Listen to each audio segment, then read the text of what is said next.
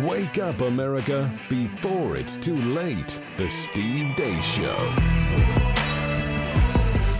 And greetings, happy Friday. Welcome to the Steve Deace Show here live and on demand on Blaze TV, radio, and podcast. I am Steve Deace. He's Todd Erzen. He's Aaron McIntyre. We'll be joined here later or soon uh, by our good friend, New York talk show host Shannon Joy for the Deace Group. Uh, of course, the show brought to you each day by our friends over at First Cup Coffee Company, uh, the Christian owned Patriot Coffee Company that makes a flavor for every freedom loving American and they support your values while making some hella coffee as well. Uh, shipped within days of being roasted, and they put the roast on date right there on the bag, just so you can verify that. Go to firstcup.com, use the code DEACE, save an additional 10% on your order if you do. Firstcup.com, promo code DEACE to save an additional 10% on your order. And if you subscribe, you'll save an additional 10% for the life of your subscription. Firstcup.com, promo code DEACE. Want to let you know that it is likely at some point here during this program, and maybe early on, that we are going to break into our normal programming here with the Deace Group to talk on site uh, with our friend and colleague Steve Baker, uh, who was uh, ordered by the feds to surrender this morning in Dallas for essentially the charges of doing his job. And uh, he's wrapping things up as we speak. He could be out any minute, but you know we're on the federal government's time, so any minute could be a minute or two. All right, but um, we wanted to alert you and of course our guest Shannon to that um, because uh, that will take priority given the gravity of the moment. So, with that, it is time for the day script.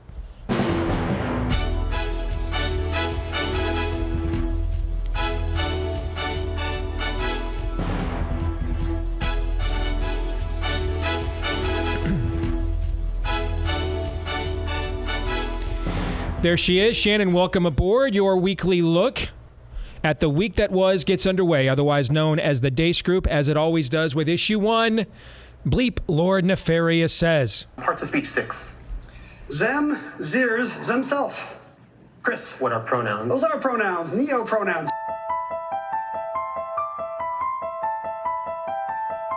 And all of this is happening with this infectious idea that's taking over of this idea of parents' rights. That parents have a right to know. They have a right to know if their child is going by a different name or using different pronouns in school. And the thing that keeps hitting me about this is that parents don't have rights, not parents' rights. Kids have rights. Excuse us. How old is she? Um, they are 15 months old. We actually use they them pronouns for grade until they tell us who they are. That's why you were like, who, what? Oh, oh wow. The debate about our people is killing us. Thank you for your testimony. Please stop killing us. If we turn away from Ukraine over the next decade and several decades, the American people and America will pay the price. Basically, the Republicans have become synonymous for Russians at this point. ¿Quién es mejor para el inmigrante ilegal? Uh, ¿Donald Trump or Joe Biden? Joe Biden. Joe Biden. ¿Cuál es mejor, Trump or Joe Biden? Joe Biden, de igual manera. Joe Biden. Trump or Joe Biden? Eh, Joe Biden. Joe, Trump or Joe Biden? Joe Biden. Joe Biden. Trump or Joe Biden? Es el Joe Biden. Joe Biden. I think when a horrible tragedy like like this happens, I think whenever we're dealing um, with violent crime, there is a sense of outrage, of sadness, and of loss. But I think the important thing to focus on is any one instance shouldn't shape our overall immigration policy. In the main, I caution against conflating immigration and crime. The data demonstrates that the two are not connected. Have um, under the federal work study program now allows students to get paid through federal work study to register people um, and to be nonpartisan poll workers. As we know, this is important for a number of reasons. One, to engage our young leaders in this process and, and activate them. What do you would you want to do? What's your 2024 agenda? Because I feel like we live in such crazy times that that is one of the things I feel we hear less about. Look, the 2020 agenda is to finish the job. We know. Let's get to the first question. Shannon, as the guest, and ladies always go first. What almost made you throw up in your mouth that you just saw, and why?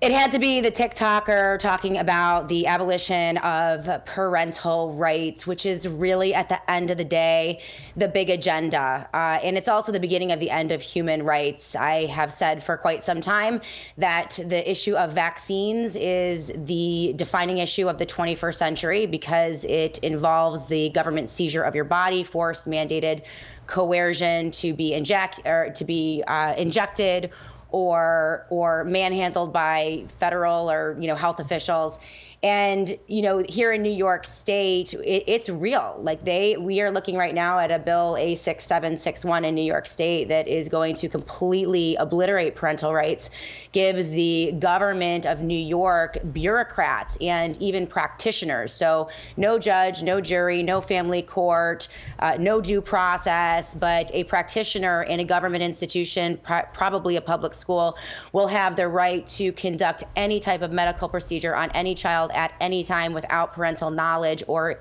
or consent. So this is a this is an assembly bill. It has a companion in the Senate, and these Democrats who are pushing it are doubling and tripling down on it. And it's going to be it's going to be uh, introduced in the next session. So this uh, completely obliterates parental rights. And for anyone who thinks that this can't happen in a red state, so goes New York and California. So goes the rest of the country. It's why Texas is almost blue. So this is something that is that is incredibly important that all Americans rally against against to actually to completely crush because that's what they're going after. They're going after the children and they want to seize them and and after that it's it's uh, no holds barred. They'll go after everyone. Aaron Man, there was a lot to pick from in in that particular case, but let's go to the very, very top. I decided to start to, to start that cold a an institution of education and game show, Jeopardy, now being helmed by one of the most successful Jeopardy champions of all time. I remember watching Ken Jennings, just amazed in awe of that guy's just power of reciting and memorizing just useless seemingly information, but it was legitimate information, real information, real facts of history, of science of theology, even, that he was able to just spring to life from the depths of his brain at any given moment. Now, 20 years later, neopronouns. Neopronouns. Those are neopronouns. Hmm. Uh, it is. It is the dumbing down of everything, of every facet of our discourse on purpose. Yikes. Todd uh, Representative, what, Katie Porter? Yep. Yeah. Yeah, that gaslighting, you know, don't let any one issue, when that's all they do. They take any one issue, real or imagined, usually imagined, and bludgeon you with it. And we usually cave in. This is the whole. That's what Lib TikTok is famous for. Just pointing out the one issues that you tried to make us swallow with your, in your own little silo or whoever you wanted to advertise to. They said, "Hey, let us help you and show you what you what you're doing and what you're saying." And we actually gave you a bigger megaphone because we wanted to say maybe you need to know what's going on. And now you have to go after libs of TikTok for how dare you do it because that's all you do. It's all about taking one issue and propagandizing it and gaslighting it to the ends of the earth. And for Katie Porter to say what she said in the face of there is now video, that entire UGA campus is filled with people that went to a candlelight vigil to honor the fallen there. But no, that that's going to be shov- a hole's going to be shoveled and that's going to be put in. But tomorrow we're going to find out the one issue that people like Katie Porter really care about, and it's going to be a nothing burger, or she's actually going to be supporting the equivalent of the demon in the Capitol, and all hell's going to break loose for Katie Porter. That's the game. Yet we keep losing it. Mm. One of the major reasons we keep losing it is because the Republican Party is like the COVID jab by and large. Yeah. Whatever short term benefit you think you are getting by taking that shot, the long term ramifications of taking it far outweigh any of those benefits.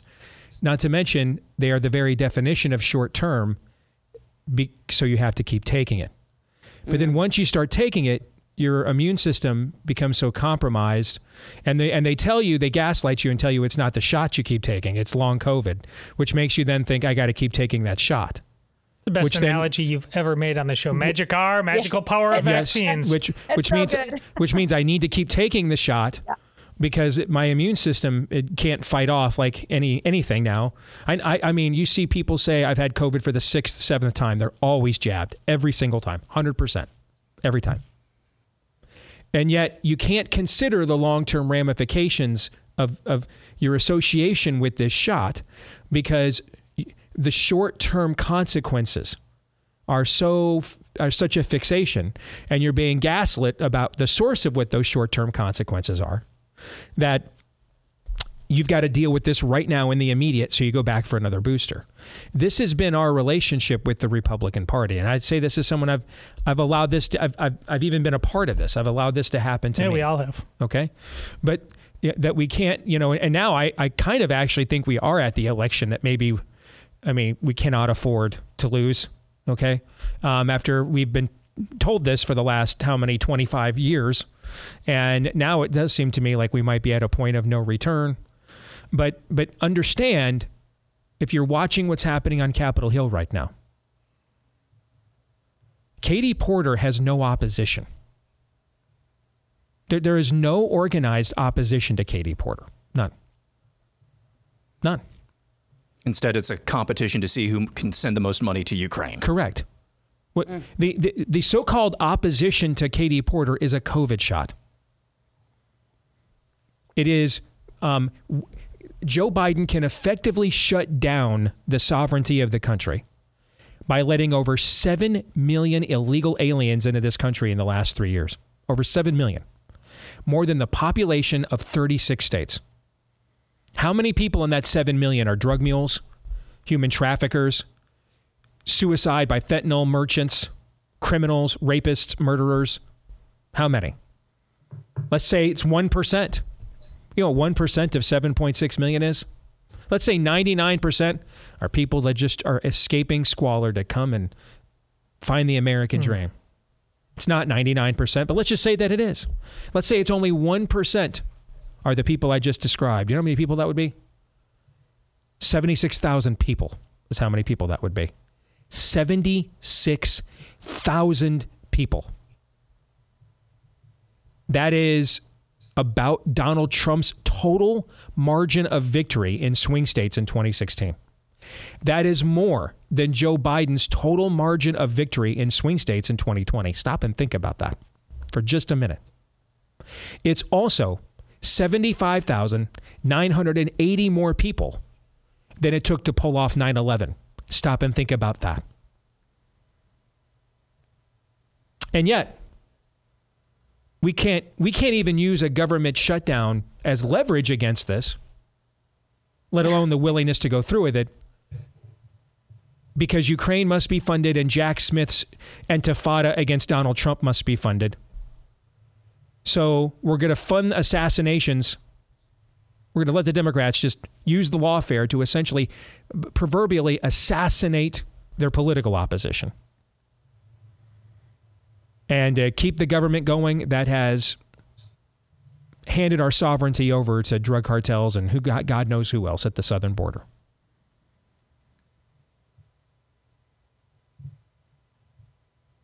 Because a handful of guys are convinced that uh, their pensions might be on the line if we shut down the government, they might lose their elections. They're more important than you. Frankly, Donald Trump's not even asking them to defund Jack Smith, which just blows my mind. I, that, that just that that absolutely blows my mind. Donald Trump's not even saying defund this. Don't let him do this. He's not. He's not even saying it. But here's the thing. And this is again the trap. If we let these other people win, more people are going to go to jail, like Catherine Herridge and our colleague Steve Baker are doing today like pro life protesters did. These, these are tangible, real world results we cannot ignore. Can we ignore this? No. Is, is, is, I've got 57 problems with Donald Trump. Would his Department of Justice have our colleague Steve Baker doing a perp walk today? not. Probably not. And so we we will all rush out. It probably won't matter anyway. They probably won't win because the Democrats have a, it appears to be an impenetrable uh, turnout operation, we'll call it. So we'll, we, we will hold our noses, mask up politically. We and- shouldn't. And do it all over again. And it won't work anyway. It probably won't work anyway. It won't work. But but but we feel like we have to because we can't afford the short-term consequences of this infection. So we'll just take another booster. We'll Take another GOP booster. Take another one. Trump's not going to help anyone. I, I don't know why anyone th- would think that Trump would do anything. Trump had the opportunity to pardon J6 prisoners, and he never did it. Trump did not lift a finger for J6 prisoners. Trump did nothing for them after they were arrested on his behalf at Capitol Hill. So to think that he would do anything is crazy. In Yeah, my I agree. I tend to It's agree with you. The That's argument the argument against that is well now that he's in the crosshairs, you know. Uh, BS. Yeah, but BS. I, I, I, th- th- this whole thing th- this whole thing is, is an irrelevant argument anyway, because it probably none of this will matter 249 days from now, because There's a of lot their we can do in 249 days besides obsessing over Trump.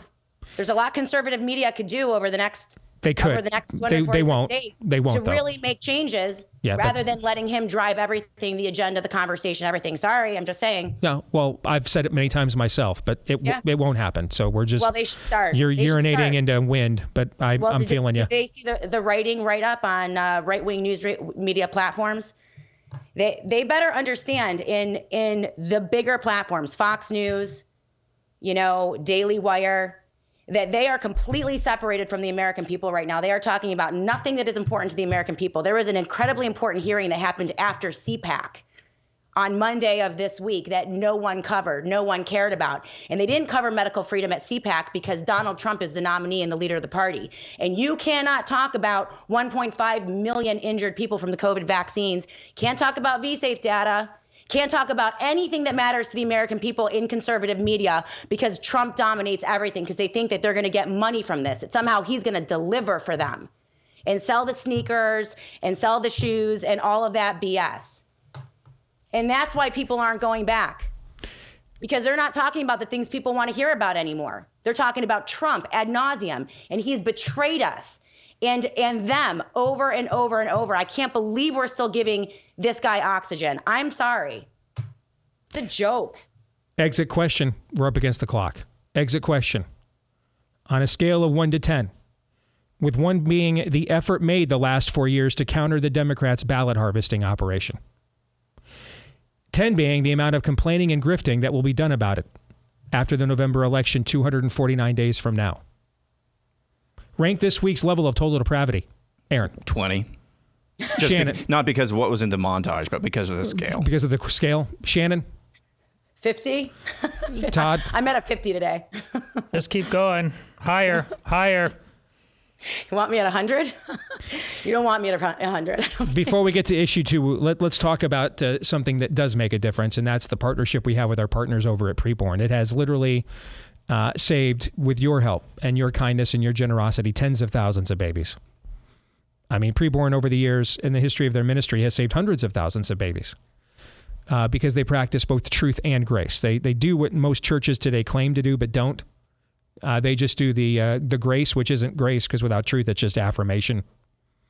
They do them both. They confront moms who are considering uh, murdering their children, and they confront them with the ultrasound so they hear that heartbeat, uh, so that in, in in the hopes that their conscience is pricked that they will not go through with it. The majority of the time, it works. And those ultrasounds, even with Biden inflation, still cost less than thirty bucks. I mean, what would be a better expenditure of 30 bucks for you today, barring an immediate family need, than the opportunity to save one of these children made in the likeness and image of God? Not to mention to save the moms from making a mistake that they will regret, will stain their souls. So you're saving them both. And they care for these moms too, both uh, pre-delivery and then afterwards. They don't want to just leave it at "Thank you for choosing life." They they know it's hard. Most women that are thinking con- and considering an abortion are doing so not because they're in a safe and secure relationship, but because they're not. So if you want to donate today, dial pound 250, say the keyword baby on your mobile phone, pound 250 keyword baby on your mobile phone, or go to preborn.com slash Steve. That's preborn.com slash Steve. Let's get to issue two. Ditch's final glitch.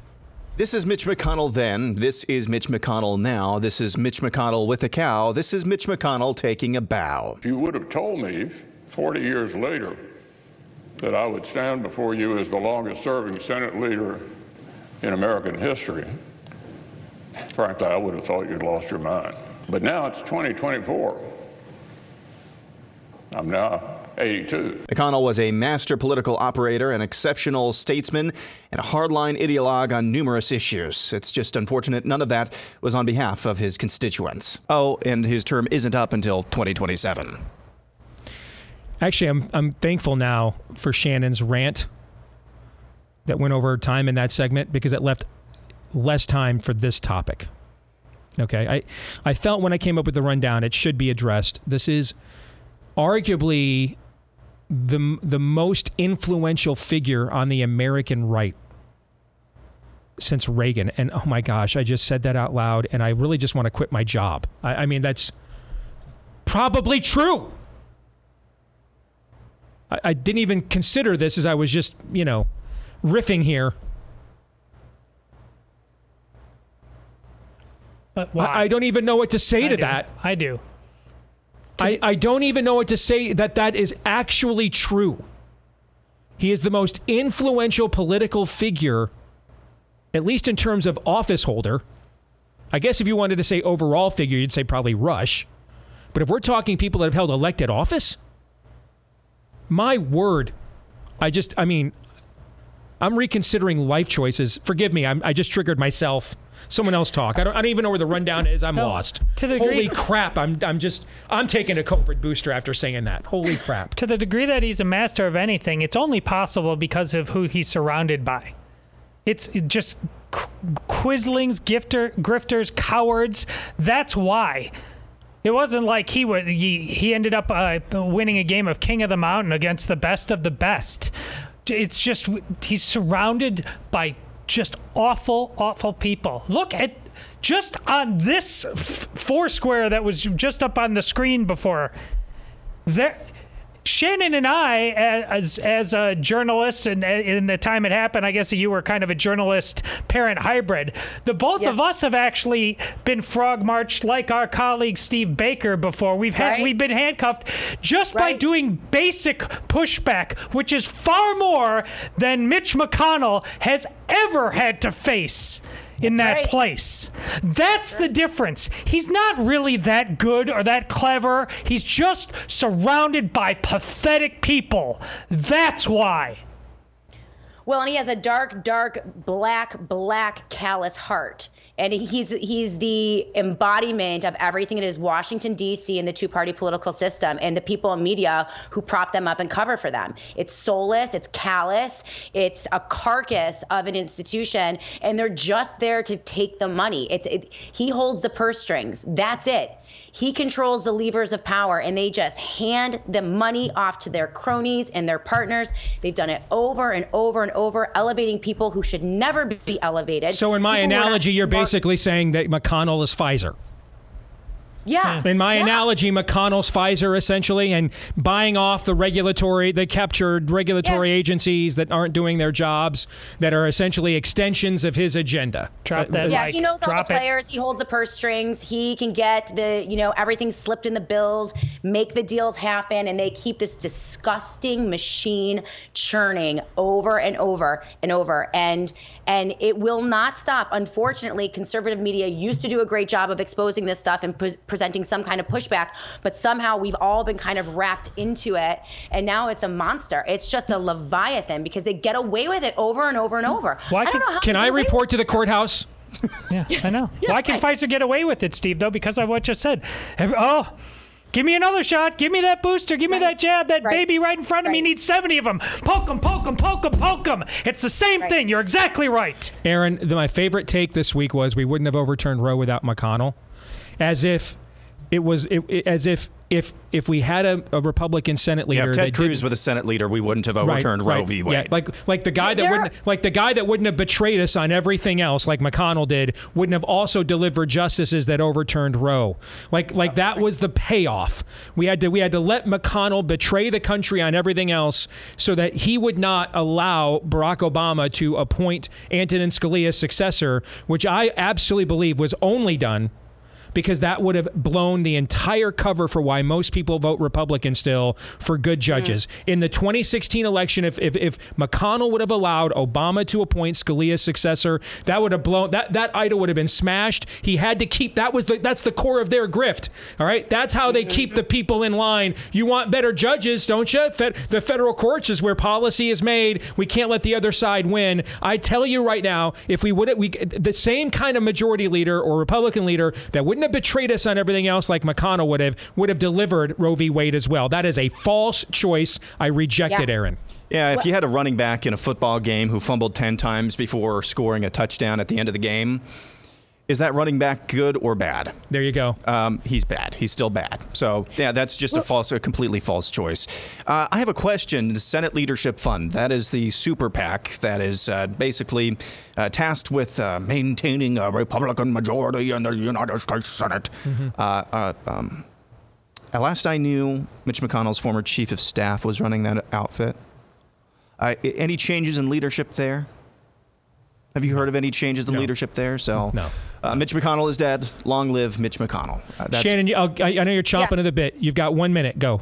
Yeah. Who needs abortion anymore when they can essentially abort full grown humans and sterilize an entire population of Americans through their forced and coerced COVID 19 jabs, right? So abortion isn't even, you know, they- they've completely abandoned that issue. They don't even need Planned Parenthood clinics anymore because if they can have the right to force inject in perpetuity without liability and get rich doing it, they can do whatever they want to our bodies. That's that's how far this has gone out of our control to make the the pro life movement, frankly, somewhat irrelevant because they can do this anytime. Well, you didn't even mention the chemical abortion angle to this that they have pursued in the post Dobbs world as well, but your point stands for sure. Exit question.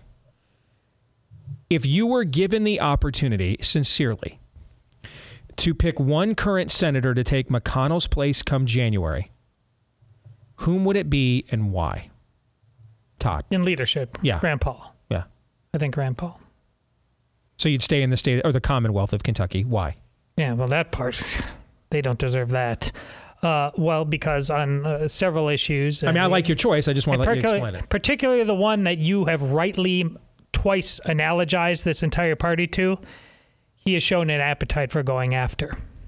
Yeah, I've said multiple times that there's no other, I mean, beyond Ted Cruz, beyond even Ron DeSantis, beyond Donald Trump, there's no one who I see uh, possessing a visceral and personal disdain for Democrats, the right Democrats, than Rand Paul. And they hate him back, and they've nearly taken his life multiple times. Shannon, if you could pick, who would it be? Ron Johnson, bar none, 100%. Those are both very good choices.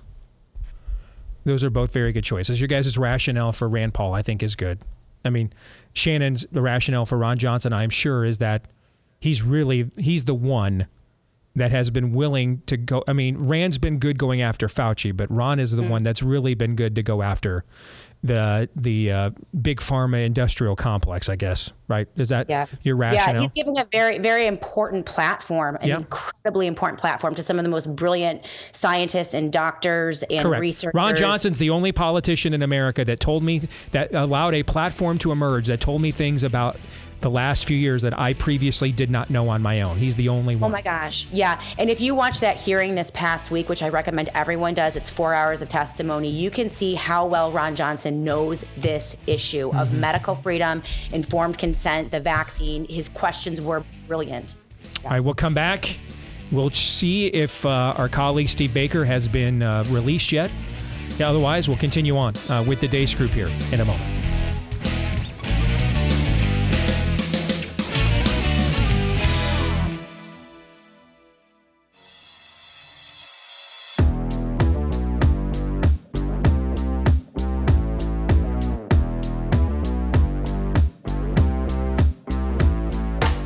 All right, back here on the Steve Deace Show, we are told that the release of our colleague and friend Steve Baker uh, is imminent.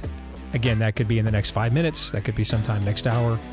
Uh, so we'll continue on as normal until uh, he uh, leaves and approaches the camera so we can talk to him about his ordeal and uh, what's happening to him and uh, to a lot larger degree what's happening in our country today. Uh, first, let me tell you about our friends over at Real Estate Agents I Trust. Um, I, I absolutely believe there's going to be a boom in the housing market here in the spring and summer. If for no other reason than they, um, uh, people just can't sit on this glut of inventory forever. I mean, I've already seen a few yard, I've seen a few yard signs in my neighborhood already. I didn't really see any yard signs in my neighborhood last year. All right, so if, if you're in that position where you put it off long enough and you're you were hoping that the interest rates would go down, things would get back to normal, but now you got to move, make sure more than ever you go in with a real estate agent you can trust. You're going to find them at realestateagentsitrust.com.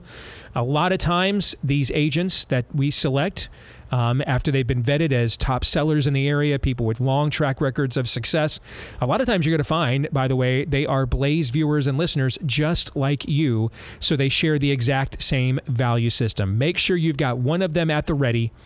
When you go to realestateagentsitrust.com, do not go into the housing market without one of these. Realestateagentsitrust.com.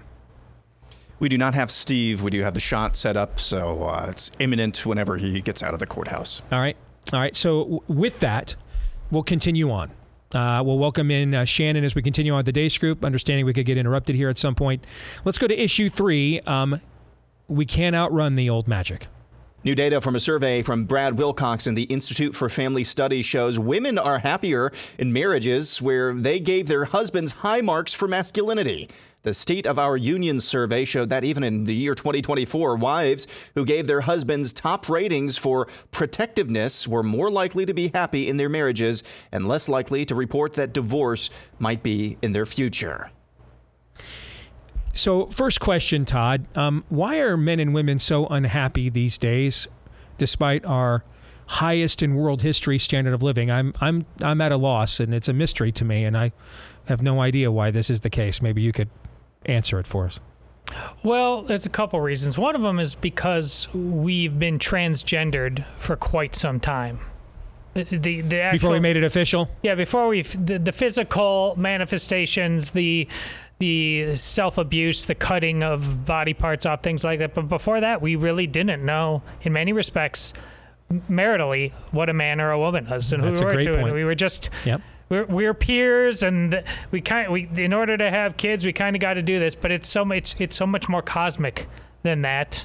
And we just refused uh, to be uh, a, a part of that. We and not only did we refuse to be a part of it uh, we resented it on some level that's what i think the biggest reason is we tra- transgenderism is something that we are all on the hook for I think that we can't reset this point enough. This is this is the this is the point of Romans 1. Yes, there there can be directly incurred divine judgments. But often the wrath of God is revealed upon a culture when the restraining hand of natural law, common grace, whatever you want to call it, is removed so that we are now free to act on what was already occurring in our own depraved minds. That's the what the scriptures refer to being uh, uh, as being given over. That's what you're describing Yes. is that process. That we entertained these notions spiritually and intellectually and philosophically for a few decades. And then, okay, at that point, when it was very clear that we were serious about flirting with disaster, Molly Hatchet, we we heard the whole, we got the whole album. At that point, that's not that the cutting began after that. That the the cutting didn't lead to this. That these thoughts. Um, and, and, and, and the blurring of these lines and these roles and the loss of these traditions is what led to the cutting we're seeing Exactly. now. Exactly. Excellent point. Shannon. I think I go back to Matthias Desmet when he tried to explain how we all went bonkers in 2020 and just did like the dumbest things and lockdown, shutdown, covered our faces with filthy rags, and then mass injected ourselves with poisons because government officials told us to do so. Uh, trying to understand that mass formation, the cult, the um, the mob, and he talks about. Um, free floating and anxiety and an, an inability to place where that anxiety is coming from because nothing makes any sense. Like we're in this moment in time. I think it's the end moment of probably five or six decades of massive corruption and lies and acceptance of lie upon lie upon Mhm. lie that we're now at this bottom moment where the sky is green and the grass is blue. A man is a woman, a woman is a man. Um, there's no truth. There's nothing to cling to. There's nothing for people to to understand as to why they feel bad, and so they have a sense of this just general low level or even high level anxiety about everything. You don't know when the next shoe is going to drop. You know that everyone in power lies to you constantly. You know that nothing that the media is telling you is true. And so you're just desperately trying to grasp onto something. And for those of us who have faith and we have a biblical understanding, we've read the Bible cover to cover, there's something that that we can grab onto. But for those poor souls out there that just have no idea what's going on, it is a very troubling, very unsettling time to live. I also think we're at war right now, and people who don't understand that we are at war, it's a 21st century world war using not conventional weapons, but psychological weaponry and and bio weapons and um, you know all of those those new types of of infiltrations and assaults on humans that people you know if you don't understand that and you're not waking up every morning on a war footing like okay what are they going to throw at me today and how am i going to battle that within my spirit and my soul then you're just not going to you're you're not going to be able to survive so that that's kind of the best i can the the best i can make of the situation we're in right now why people are so so unhappy That's well said. Aaron. You just can't fight nature. You can't fight. Yeah. You can't um, outrun the the wind. You- You just cannot. The more, whether it's on a broad cultural psychosis level, like we have with the acceptance of so-called transgenderism, or whether it's on an intimate level, on a granular level, saying, I'm not going to live up to my role as a man and protect what God has told me to protect, or I don't even acknowledge God at all. Eventually, you are in that act, whether it's at the cultural level or the granular level, you are trying to fight nature. And I'm talking Yeah. about the way God has designed us. The more you do that, the further you run from God, the further you're running from goodness and grace. And so, Mm. of course, you're going to be unhappy. Of course, you're going to be unhappy. And what surveys like this, and that's what was underscored in this report. The year is 2024. And women, wives who report that their husbands or characterize their husbands as masculine and protective. What is the number one job of the husband, of the man in the home, the head of the household? It's to protect. That is a God ordained role. They report what? In the year 2024, amidst all of the madness out there, they report that they are happier. As the title of the, the topic suggests, you cannot defeat the old magic. It's simple, not easy, but it is simple. Let's get to the exit question. Well said, each of you. Each of us has children. Uh, what's the best marriage advice that you would give them? Aaron, I'll go back to you to start. So, I, I mean, I'm, I've been married and uh, the least amount of time of anybody here, have the fewest amount of children of anybody here. But uh, as far as marriage advice goes, never, ever, ever, I would say, uh, lose. I, I'm enjoying this right now. I'm sure that there will be challenges in our marriage ahead. Every every marriage goes through those challenges, but never ever lose giving your spouse the benefit of the doubt any turn. That is the innocence of a new marriage, and I hope that we never, never lose that in our marriage.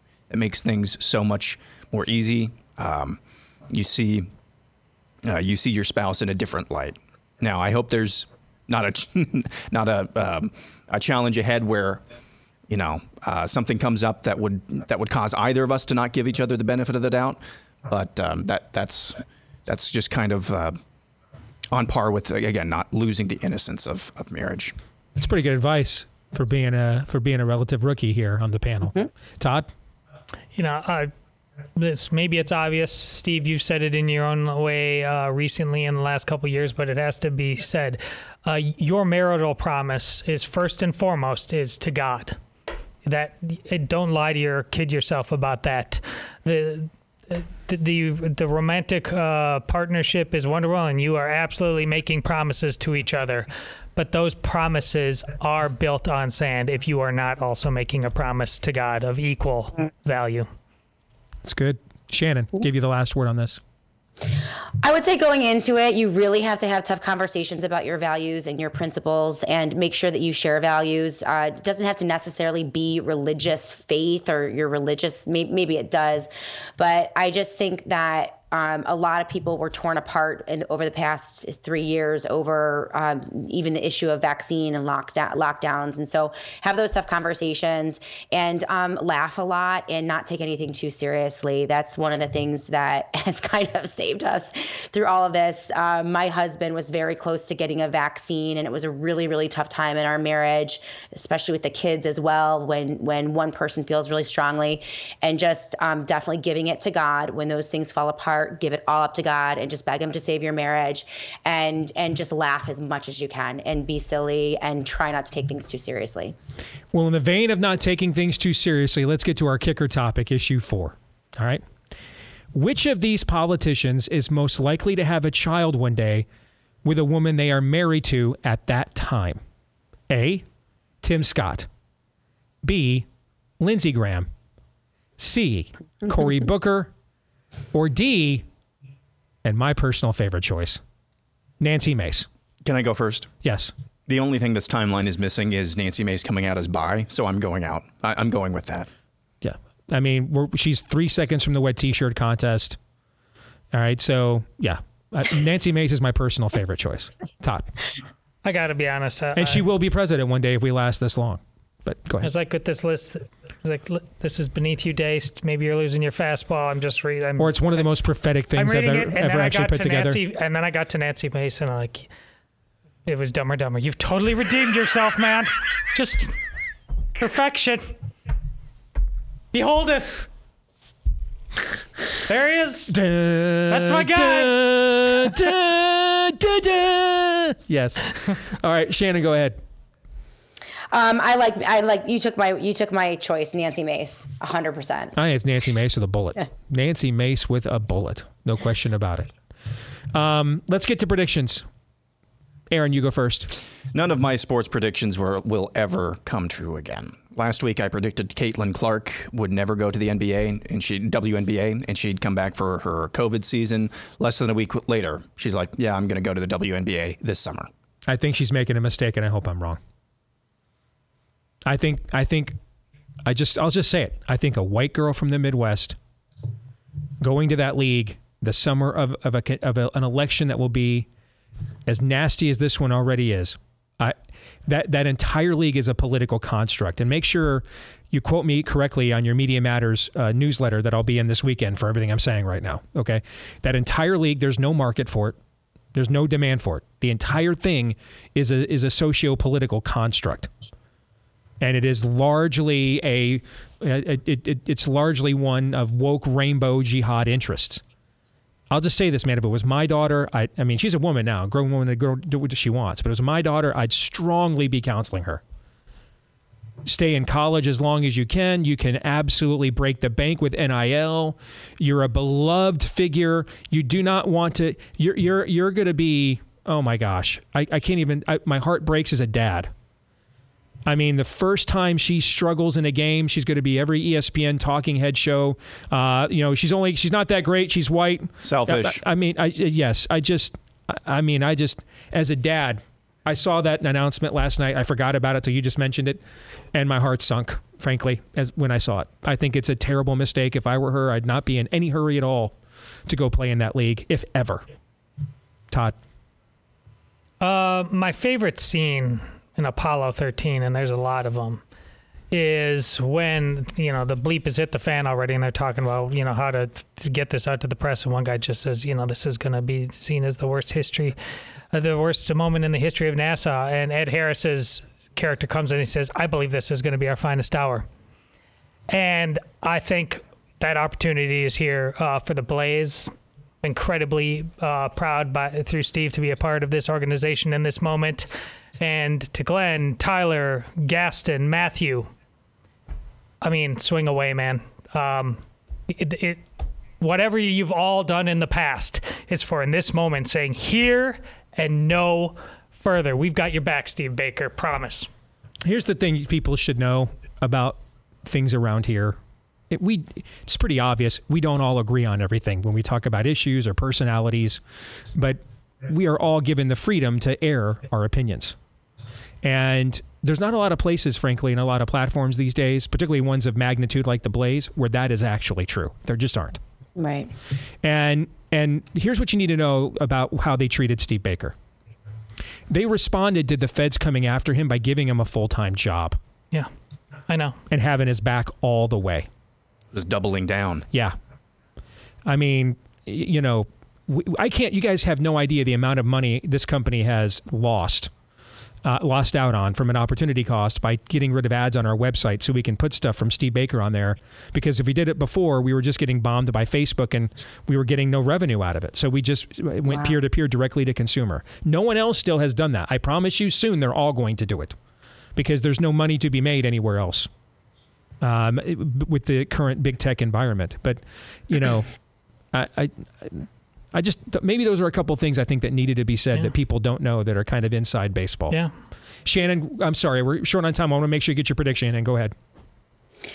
Um, well, I guess I'm I'm still predicting that Haley, Nikki Haley, is going to be Trump's um, running mate, and I think that's going to happen. I know a lot of people don't think so, but I think it's going to be Nikki Haley. See, I'm glad you made that prediction because it's a total counter to mine.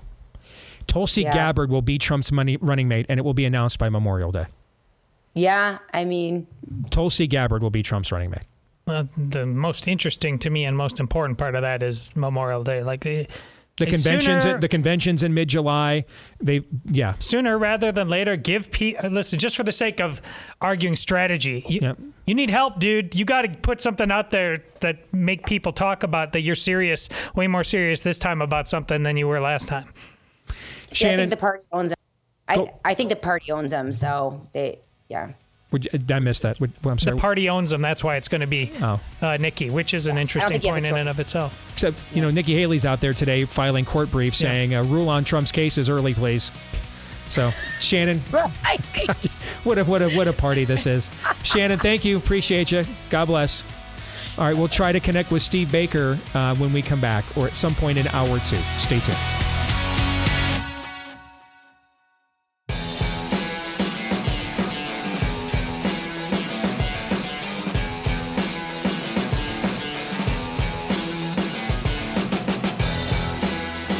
And we're back here with Hour 2 live and on demand on Blaze TV radio and podcast alongside Todd Erzen, Aaron McIntyre.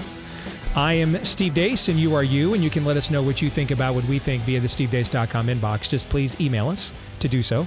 Steve at stevedeace.com, D E A C E. You can also like us on Facebook, find us there. Facebook, MeWe, and Gab. You can uh, follow me at Steve Deace Show and interact there on uh, Twitter, Gettr, uh, Instagram, and TikTok as well. If you're a podcast listener, we'd love it if you'd interact with your podcast platform by leaving us a five star review, and we appreciate all of you that did that for us already. Hit subscribe, or if you're on iTunes, follow. That way, every time we do a new episode, it will show up in your feed every single time. To follow up on the conversation we were just having, I, I, I think again, um, this is a good moment to bring this up. And I'm glad you brought it up, Todd, before we get to Feedback Friday. And we're hoping to connect with Steve Baker from the courthouse at some point here um, this, this hour, our colleague, who is undergoing essentially a political persecution. There's just no other way to describe this a straight up political persecution. This is what happened with Michael Flynn, with which Catherine Herridge at CBS News completely blew that up. And now they fired her, tried to take her sources. Now a judge is saying she has to name her sources, or she's now, she's being held in contempt for not doing so. The the Blaze has taken a, a tremendous amount of risks here on multiple fronts. I mean, did you just even hear the promo that Jason Whitlock, our colleague, played uh, on his show? Without the Bible, without a biblical worldview, we don't have a chance. I mean, when you look across the landscape of even a lot of other major conservative networks, and there's other good people out there. I've got lots of friends, you know, that, that are not maybe not lots, but several that work at lots of these other places. There's not there's not a network that allows the freedom of thought, particularly when it comes to a biblical worldview and other things, from the host that is not just allowed, promoted, and publicized here, including yours truly. But what's really unique is what the Blaze has done with Steve Baker, allowing him to challenge the narrative of January 6th. And we've had Steve on this show at times where he has said, yeah, that person committed a crime on camera, should be charged, right? We had those conversations too. He's not been one on here saying the whole thing, the, everything was, you know, a false flag. But that's not actually been his position. His position has always been from the beginning let's just follow the evidence. And if bad people did bad stuff, they should be punished. And he's advocated for that. And if people did not do bad stuff, they shouldn't be punished.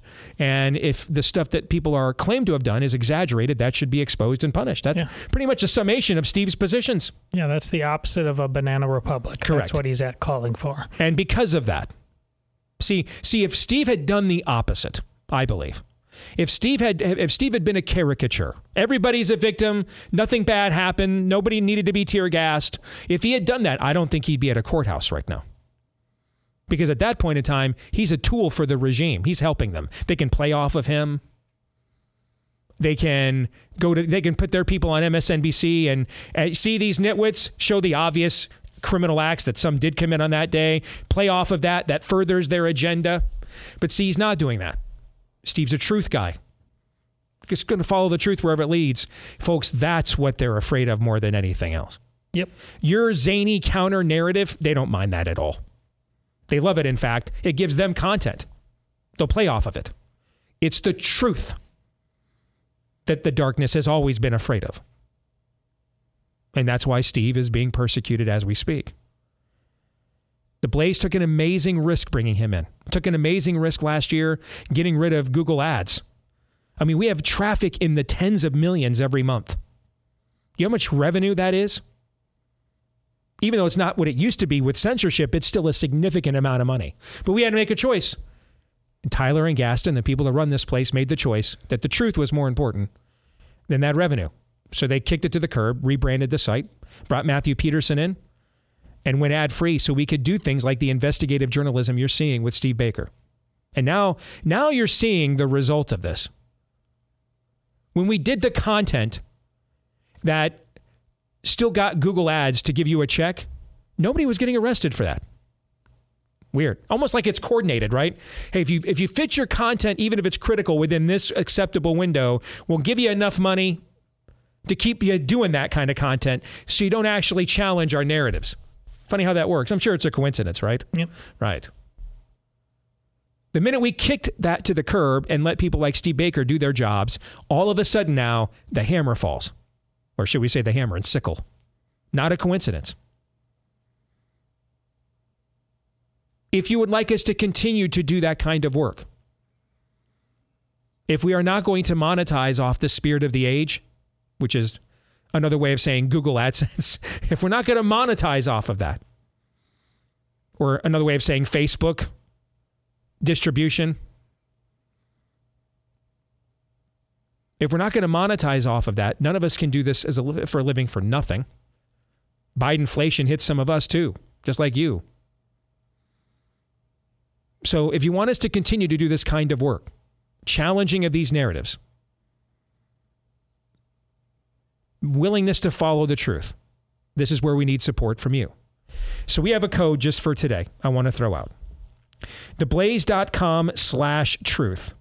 All right. Theblaze.com slash truth. That's where you can go to catch up on Steve Baker's reporting and support Blaze Media today. Theblaze.com slash truth. That again is theblaze.com slash truth.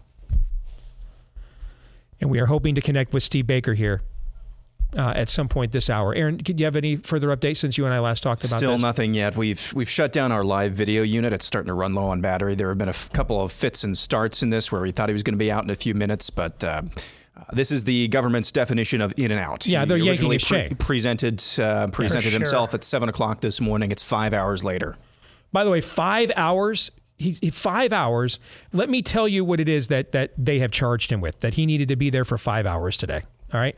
Here are the charges: entering restricted grounds, disorderly conduct, parading and picketing at the Capitol. This required shackles and chains, a dawn turn in, and five hours and counting, a U.S. Marshal escort for these three misdemeanors, and five hours and counting of whatever they're doing in there. By the way, this is another reason I don't give a damn who controls Ukraine. I don't care. My son's not fighting in any of your damn wars. When Putin or the ChiComs or whoever, when they start landing troops on the homeland, Red Dawn style, we'll fight. Until then, you're on your own. I'm uh, no. I'm no fan of Vladimir Putin, but he didn't try to coercively poison me. This government did. He didn't throw Steve Baker. Or isn't trying to throw Steve Baker in jail. This government is. He didn't hold Catherine Herridge in contempt of court this morning. This government did. He didn't give a bunch of pro-lifers 11 year, a threat of 11 years in prison for praying on a sidewalk. This government did. So no, I don't give a runny turd about Ukraine. I don't care who controls it. I have no interest at all in the self-interest of either Vladimir Putin nor World Economic Forum, Davos, George Soros, and their tentacles and acolytes. I don't care. If anything, if we're being, you know, a biblical worldview doesn't permit me to do this, but minus a biblical worldview, my position would probably be I hope they fight each other to oblivion and blow themselves up. We'd all the world be a better place without either.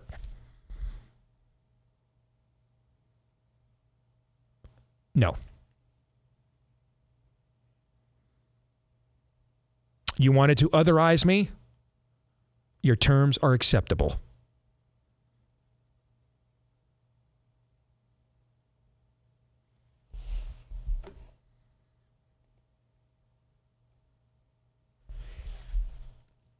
Let me say this before we get to Feedback Friday. I started doing something a few years ago, just as a hobby, really. And really, just to help me pass the time at night, getting ready for football season. You guys know I used to. I, I discovered that you could find like basically whole seasons of old college football years. There's so many games on YouTube with the commercials, the live broadcasts, you know, and I mentioned this before. I used to go on there and watch some of those games to pass the time.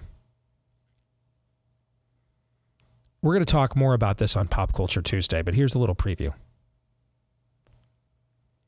If you truly want to understand what Ronald Reagan meant when he said, we're always one generation from being the people that had to to warn our children about what America was like when it, when we were once free. Or when I say things like when a culture lets go of the rope, it goes fast. If you want to you want to get a fairly easy and accessible understanding of this, and we'll go into more detail about it on Tuesday. Go on YouTube, find live sporting events from the 1980s that are on there. I watched the 1980 gold medal, or it wasn't the gold medal game, the game that led to the gold medal, the U.S. over the Soviets. Man, even knowing how it ends, the last two minutes of Al Michaels' calls, just thinking about it again, man, just gave me a shiver. Okay. You want to see how far, and, and so we're going to the 80s. What's that, 40 years? Hmm. Biblically, that would be what? A, A generation. generation. Yeah. Look, go watch, go just get some time this weekend, late at night. Go on YouTube, start looking for actual broadcast of 1980s sporting events. Pick any sport NBA, Major League Baseball, NFL, college football, basketball. They're all there. Pick any sport. It is an entirely different What'd you say the other day on the show, Aaron? I went off this timeline. Yeah. That that's another timeline. That's another dimension. It's like an entirely different country. And I'll bet if in the if they had this in the 80s and you went back and watched ads in the 40s or probably back then you had to listen to them. Aside from the technology, the value system really wouldn't be that much different. The ling- there'd be, you know, different lingo and stuff, but the value system wouldn't be that much different. This this is another earth. I mean, this this this will blow your mind. And you will be like, what? this country once existed? This place happened once. This occurred? And hey man, it had its problems, had its issues. We had latchkey kids. They dealt with, you know, they, they, were, they dealt with pornography and everything else. Amy was listening to a Billy Graham sermon from 1985 where he was talking about a Time magazine um, survey from 1945 on the uh, the biggest challenges teachers faced in schools, and it was chewing gum and talking during class. And in 1985, they were like, you know, fighting, threats. Okay, can you imagine if we did 1985 to 2025, what it would be? I mean, I, one generation, man, one, and that's all it ever takes. Again, we'll talk more about that on Tuesday. You guys ready for some feedback? Feedback Friday. Let's go. As we await Steve Baker. Any minute now. Any Is moment. Is it any moment now? Yeah. Then let me get this one in quickly. Um, Michael Forsyth wrote me a note. I won't even read it because it's im- it's any minute now. Asking me what I know about Preston Sprinkle. And he's at a church where they're considering bringing him in. Run. First, run to your pastor, confront him. And then, if your pastor's like, yeah, we're canceling that, it, it, it doesn't like cancel that, run away from that church. Preston Sprinkle is the next Rob Bell. Do your own research. Basically, his entire shtick is did God really say, especially now, it, especially on which issue do you think it is that he's he's he's asking if these this is really what the Bible has to say? You can guess. Gender, homosexuality. Oh yeah, something like that, absolutely. yeah. Yep, that stuff.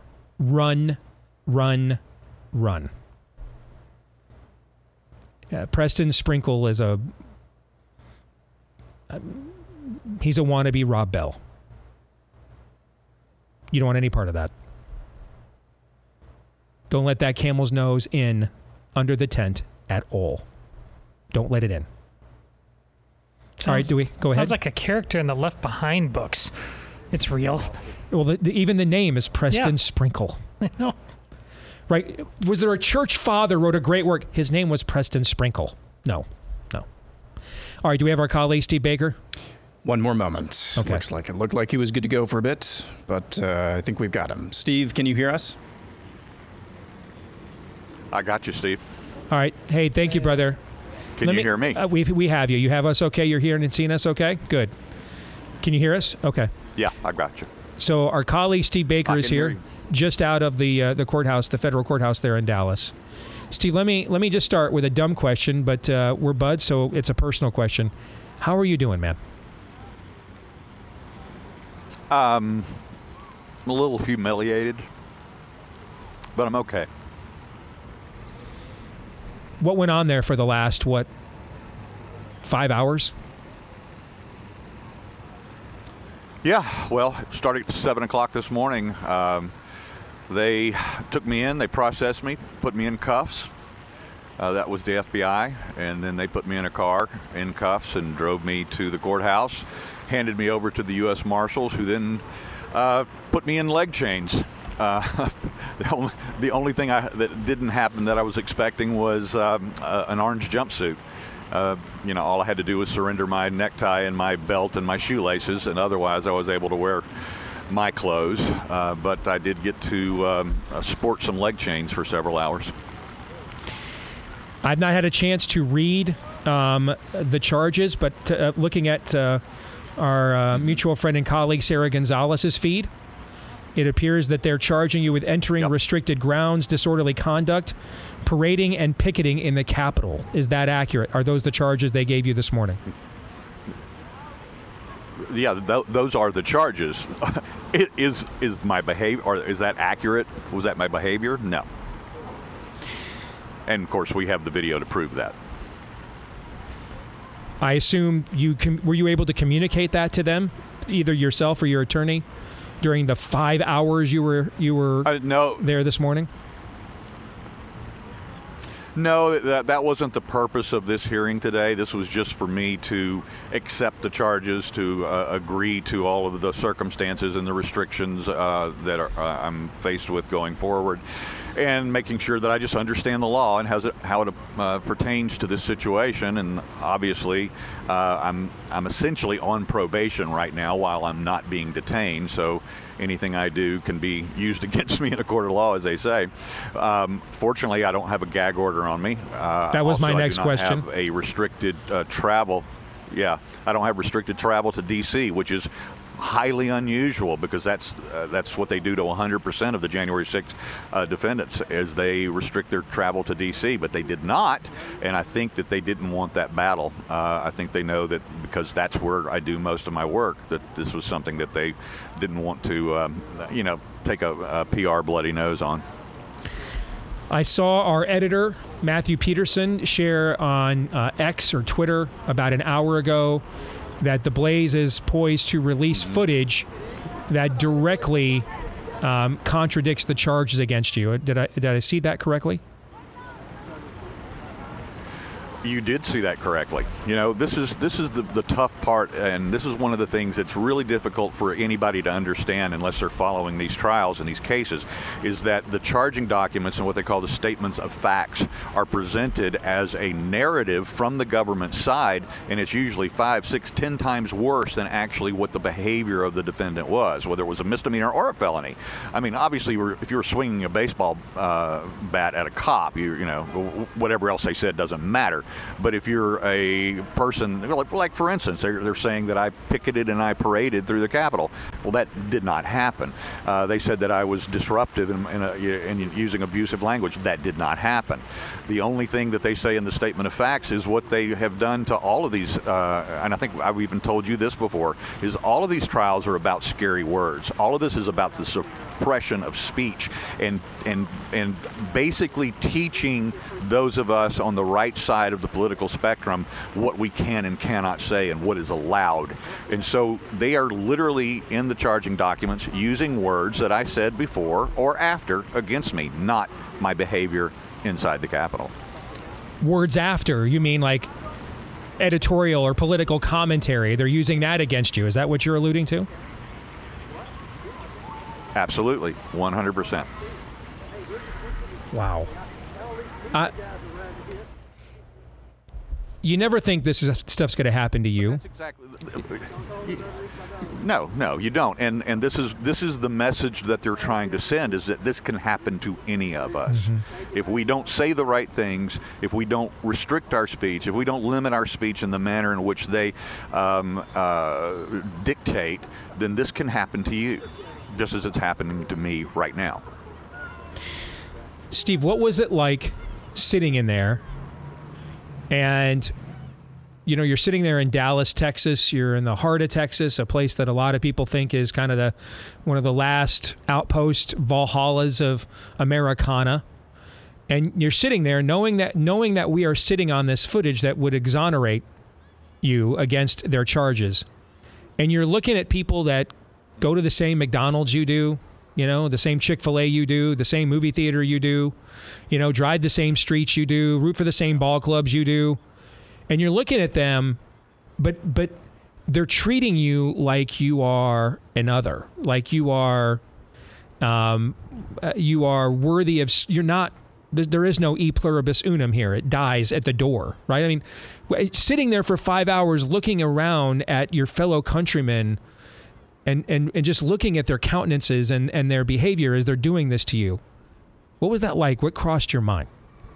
Yeah. all, all, of this has crossed my mind in the last five hours. I mean, especially especially after I had the opportunity to read the charging documents myself and to see what was going to be said. Because see, I know how this works. I've I've read hundreds of these J6 uh, charging documents, and I know from experience how over overly exaggerated they are, how distorted the narrative is from the government on these charging documents. But the problem is, is half of the country doesn't care. The other half are influenced by it still. I mean, it's going to color the way they think about somebody that has those types of things said about them uh, true or untrue, um, colored, uncolored, exaggerated or not, people are still going to believe uh, a, a, modicum even of that and think about you differently. So yeah, those. You know, I, I walked out of the building today, uh, and you know, Matt looked at me and asked me how I was. I said, "I'm more worried about how you are than I am." you know, how do you feel right now? What's this been like on a personal level for your family? Just your daily life. You've had this sword of Damocles uh, over you for yeah. months now, right? Yeah, yeah, uh, two and a half years, and so uh, my my kids are good. You know, uh, you, you, you ask me what it's like to you know to, to, to go out into the world, the Chick Fil A's, and, and and and have the perception of other people, and wondering what it was about you. There's only two people on this planet that I care about what they think about me, and it's the two people that I brought into this world, and my son and my daughter are proud of me and they're behind me. Goes for all of us here as well, Steve. God bless you, brother. And uh, we got your back. You let us know, our audience know, whatever we can do, you, whatever they can do, do not hesitate to ask, okay? Thank you, Steve. Really appreciate that. You got it, man. God bless. Gentlemen, thoughts on that conversation?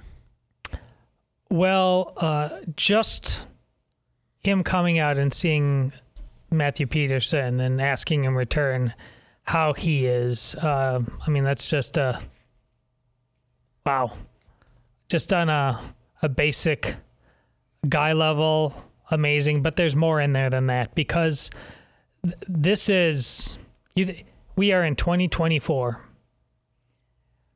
and not only is this something that we need to view as just still going on, make no mistake, this is raising the stakes. They want a bigger fight. As he said, they can do it to all of us. Oh, you know, Proud Boys, things you never heard of. None of those, a lot of the people in prison with no due process, uh, certainly, did, even if they are guilty of something, have in no way deserved what they've uh, happened to them. But so far, they've gotten away with it. And as we saw with COVID, they always want more. They are always greedy for more. How do you raise the stakes on that? You come after the blaze. Everybody, look around you. All of our partners in crime that do this, Daily Wire, Fox News to some extent, either you get damn serious that this is about way more than just clicks and all of that nonsense Lives, fortune, sacred honor time. Right now. Are you in or aren't you? That's it. Thank you, Steve Baker, for showing us what real steadfastness, real principles, real courage looks like. And by extension, once again, all the people at the Blaze who are sick and tired of being sick and tired. And to the degree that we plan on rewriting the rules on how we're going to deal with this nonsense, I'm in, man. I am in. I read the full complaint in the in the last 20 minutes or so. And what he said is basically this is not really about his actions inside the Capitol. It's about it's about speech before and after the events at the Capitol. And I have to say that his his summation is correct. This I read the complaint. It's not a legal argument. It's not a, argument about laws whatsoever. It's an emotional argument meant for meant for one audience, the kangaroo court in DC. To pull at their oh man, he's one of those MAGA type. There's nothing the, the, the argument, in my estimation, that the FBI is making against him is just he said icky things. So throw him in prison. It's worked so far. It was he given worked. the option of death or walking the uh, ice uh, uh, ice uh, river in Gotham there by uh, the Scarecrow? And I'll just yeah, sold to the man of the cold sweat. Yes. that video that's circulating this morning, capturing in full high definition, maybe even 4K, that I think some of our videographers at the Blaze shot. Maybe it was Brianna Morella, an independent journalist. But seeing him led by the FBI agents when he first turned himself in, in handcuffs. I don't know if he was shackled at that point or not. I think he was. If that doesn't permeate this country and send a chill throughout this country, what's left of this country, uh, what's left of the people who actually give a damn, we're toast. We're toast based on what I just read in this complaint. Maybe we already are. Maybe this is another indication that we already are.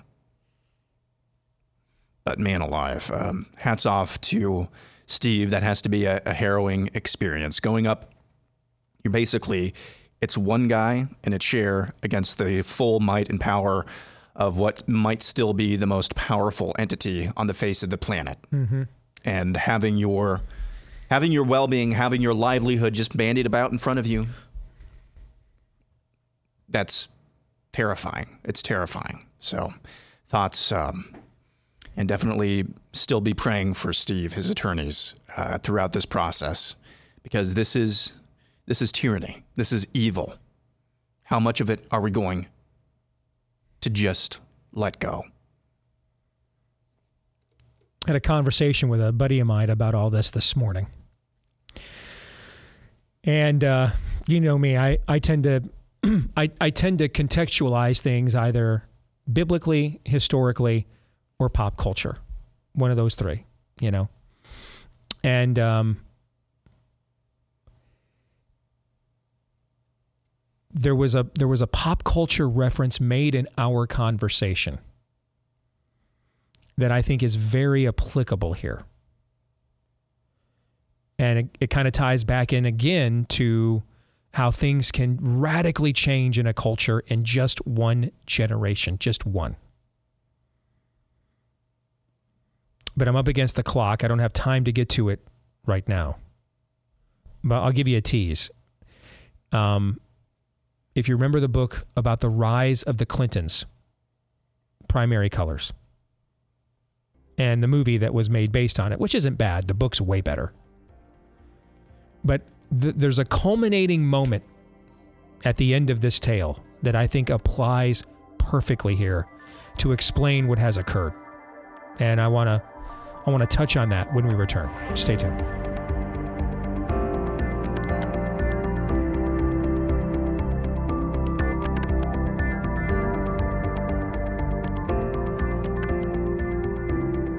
I know a lot of times we feel helpless. What can we do? Here's one simple thing that uh, that all of us can do. Go to deaceforhillsdale.com. That's deaceforhillsdale.com.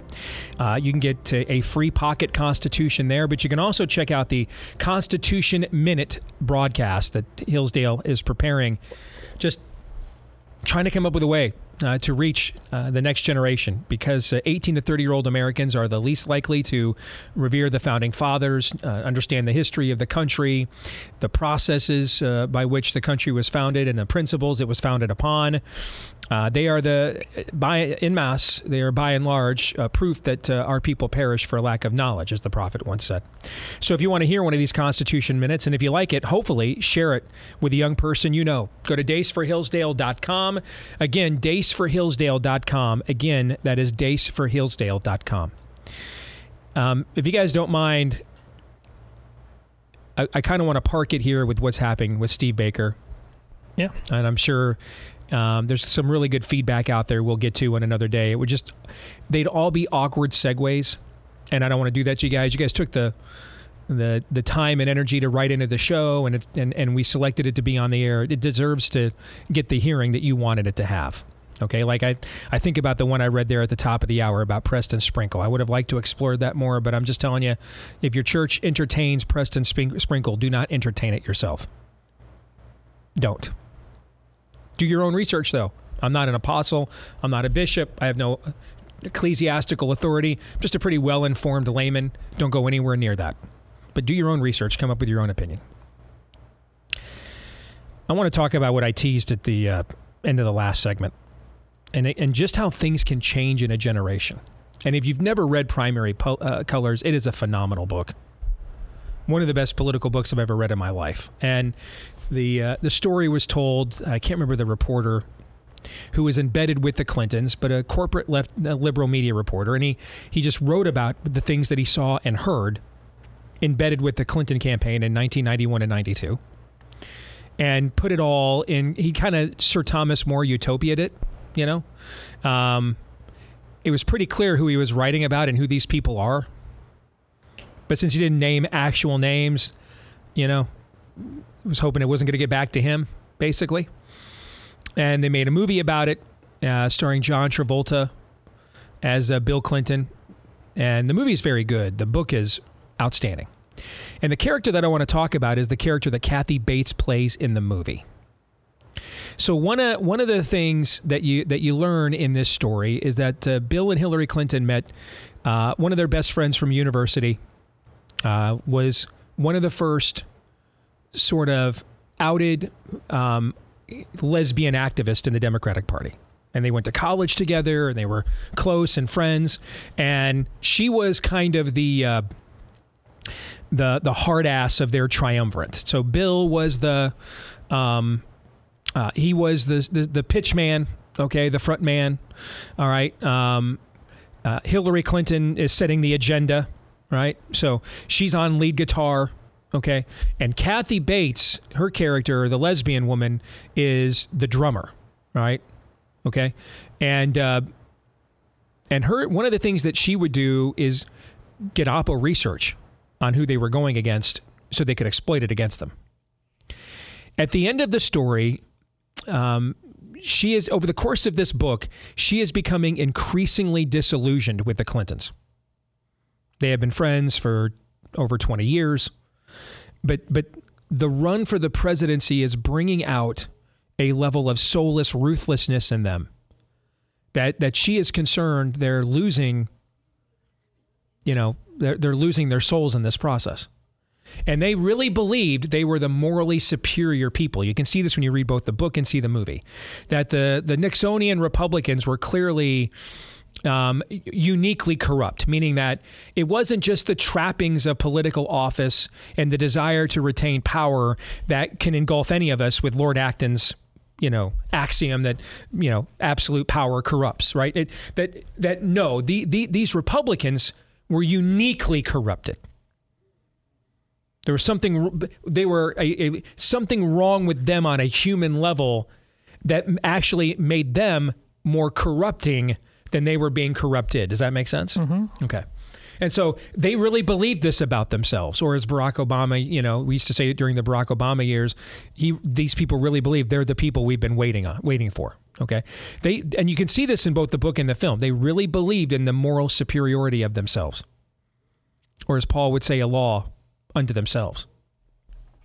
And so they, they send Kathy Bates's character on an excursion to get this key piece of um, Oppo research. And I believe it's to be used to drive Paul Tsongas, if I remember the story right. Yeah, It's to right. drive Paul Tsongas out of the race.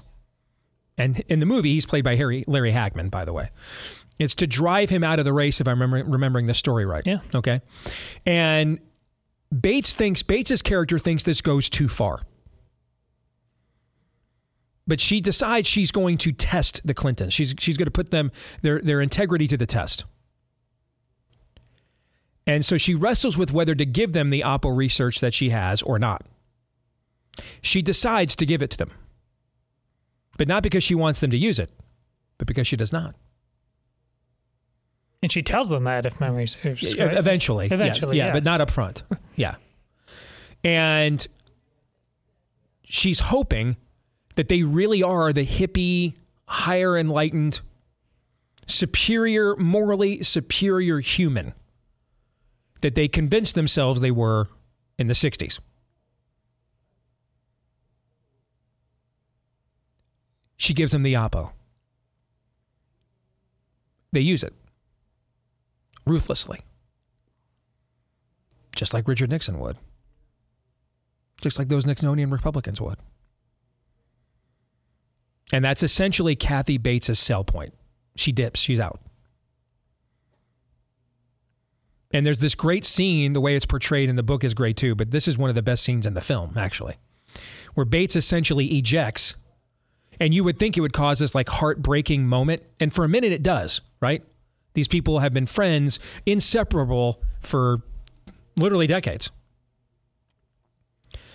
But once she ejects, Hillary and Bill, man, turn the page fast, like in a nanosecond, and get right to planning out their next maneuver and what's going to how how to win now that they're going to be the nominee.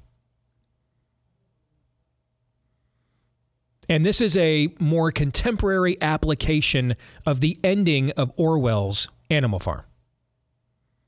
And they looked from pig to man and man to pig and back to pig again, and they couldn't tell which was which. They couldn't tell the difference.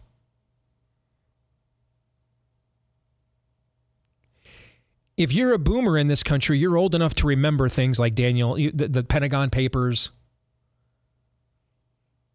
Alexander Butterfield talking about bugging offices. You remember these things. You lived through them. You're living through them again.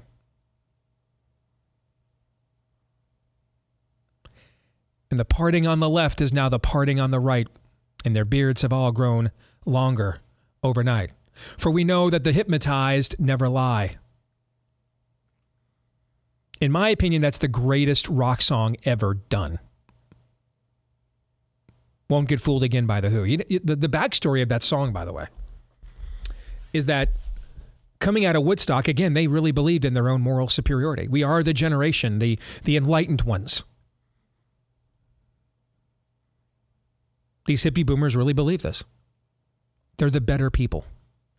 And so, coming out of Woodstock and the Summer of Love and that era, uh, uh, Pete Townshend took part in a commune, I believe it was, in the Soho district of London, I think it was.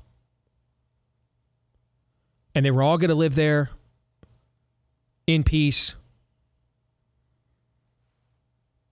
They were going to live John Lennon's Imagine. What do you think happened? Same thing that uh, version of which happened to the pilgrims, actually. Yeah, human nature happens. Yeah. Yeah. Because the Bible is not an old book that tells us what happened, it is an eternal book that tells us what always happens.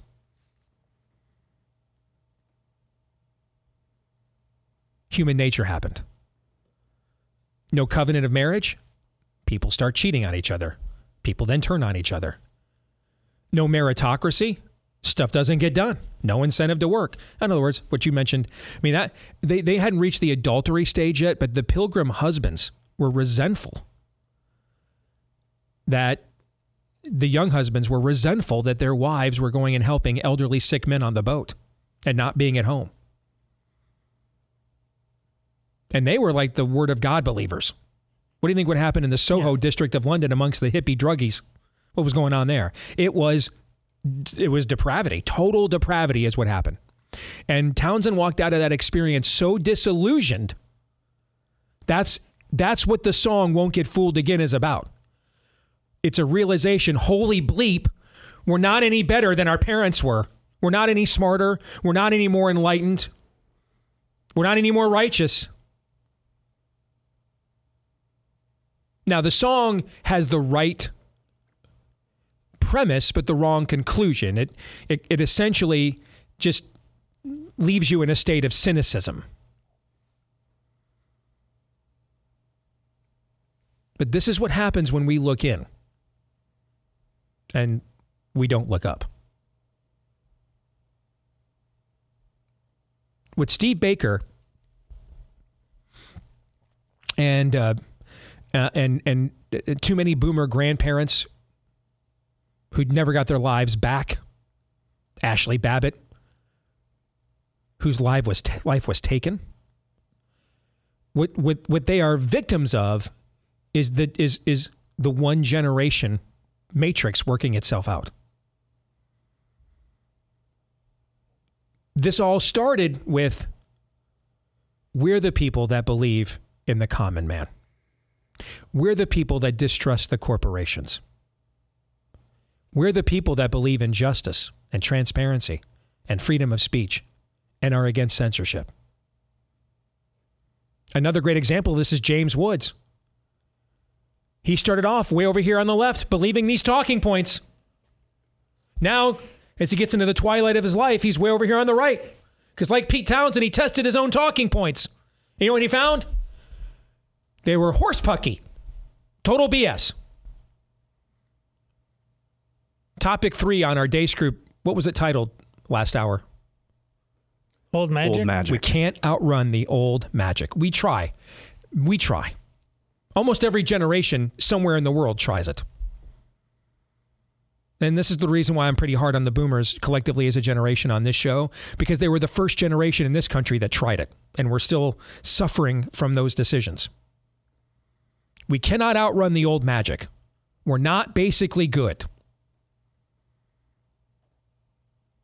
We're not a perfectible being that just hasn't found the perfectible process to finish off our perfection yet. We're sinners. We will turn on each other. We will violate each other. We will betray each other.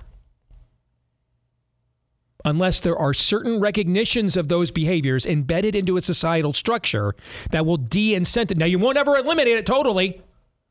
Human nature finds a way. But, but you have to create a society that has de incentivization structures so that these things don't become systemic. And what happened is the counterculture hippie boomer generation eradicated all of those de incentivization structures. Well, something's got to something's got to be in there. You can't have nothing. Something has to replace it. So it was replaced with Antonio Gramsci's long march through the institutions. Those institutions, by the way, are still de-incentivizing things. But here's what they're de-incentivizing now: free speech, free press, freedom of thought, God-given rights. That that makes you a Christian nationalist, by the way. And this all happened in one generation. A generation that started off thinking, we're not going to make the same mistakes as those, that older generation.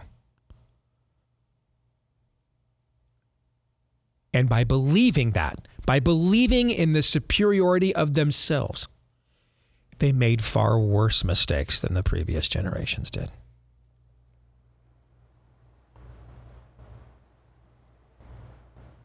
As I listened to Aaron describe what it was like reading Steve Baker's complaint. It reminded me of what I said yesterday as I was dis- as I was discussing the complaint against Trump in the Supreme Court. What you described, Aaron, is not a legal proceeding with the intent of generating a political outcome, but a political proceeding designed to generate a legal outcome, to give these judges expressed permission to do what's in their hearts and they want to do anyway. That's what it is. If it was legal, as you pointed out during the break when we were talking about this, Aaron, they would have said, on, and on this date, at this time, Steve Baker walked into here and did this wrong. They, th- that's not in there. He said these things. He said mean things. You know what this reads like? What you're describing, because I've not had a chance to read it. This reads very much like the Colorado State Supreme Court uh, brief. Well, we took Trump off the ballot because we just don't like him. Yeah which is why it was never going to stop at just the people who are affiliated with people you've never heard of, Proud Boys, things like that. They're going to pick off and incle- they're going to increasingly raise the stakes, just like you pointed out with Trump. Do you think they're going to just say, you know, I think we don't, we can't squeeze it in. We're running out of time. No, they're going to get it in all of it unless we radically alter our approach to this whole thing. So what's what is something on the granular level we can do? Well, let me give you an option. If you are in the Nashville area or you can get there. Jason Whitlock is holding the Fearless Army roll call uh, coming up soon. You can register for this at fearlessarmyrollcall.com. It's Fearless Army Roll Call 2.0 is the name of the event, second annual. What's the goal? Um, it's an all day event, June 1st, to bring men together and to call them to be men, to fulfill their God given destiny, and equip them along those lines. Because ultimately, we are not a nation of laws, and we never have been. We're a nation of political will, and we always will be. And unfortunately, too many men lack the will on our side to fulfill that. So the people that don't know what a man is, or if they do, hate it, we're acting and living under their will instead.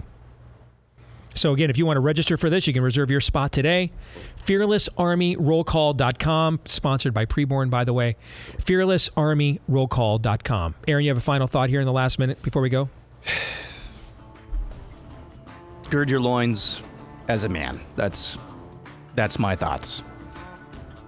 We're facing some days ahead that will be dark, no doubt. So get ready.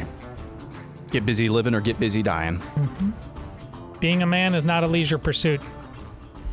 For such a time as this, though, you're not here by accident either, but for this. Romans 8:28. This is Steve Deace. on the Blaze Radio Network.